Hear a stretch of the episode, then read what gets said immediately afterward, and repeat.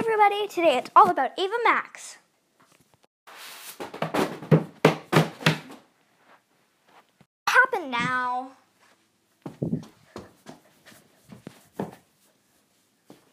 Uh, man, that robot in your garage went nuts. Wait. Wait, what? How? Wait. How do you know there's a robot back there?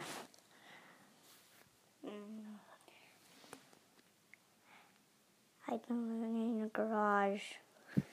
You've been living in my garage? Really? uh, okay, we're back. Hopefully, we can start now.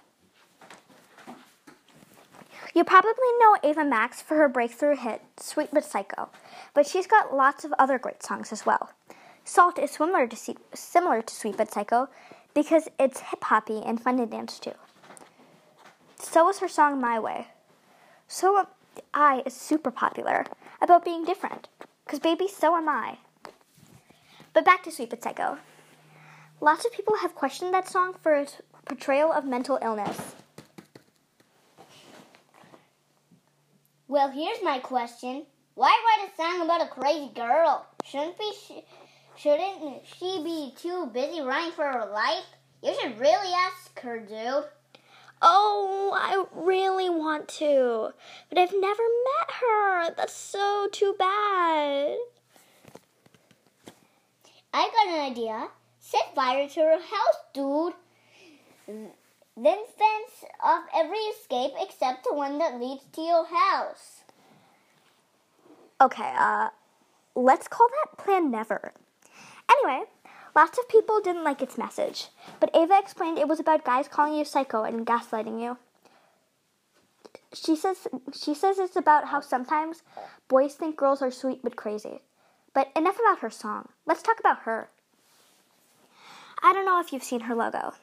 It's actually of her hairstyle. She says that one day she was baking and playing with her hair at the same time. She had cut one side short, but before she could cut the other, she remembered something was in the oven. When she looked in the mirror, it felt right. Like her name.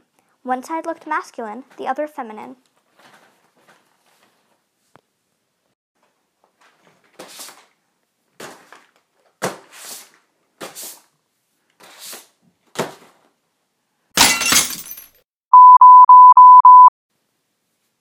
Aw, uh, man. That robot set fire to your garage, man. Great! Now, because you messed with the robot in the garage, now this episode is cut short. Thanks a lot.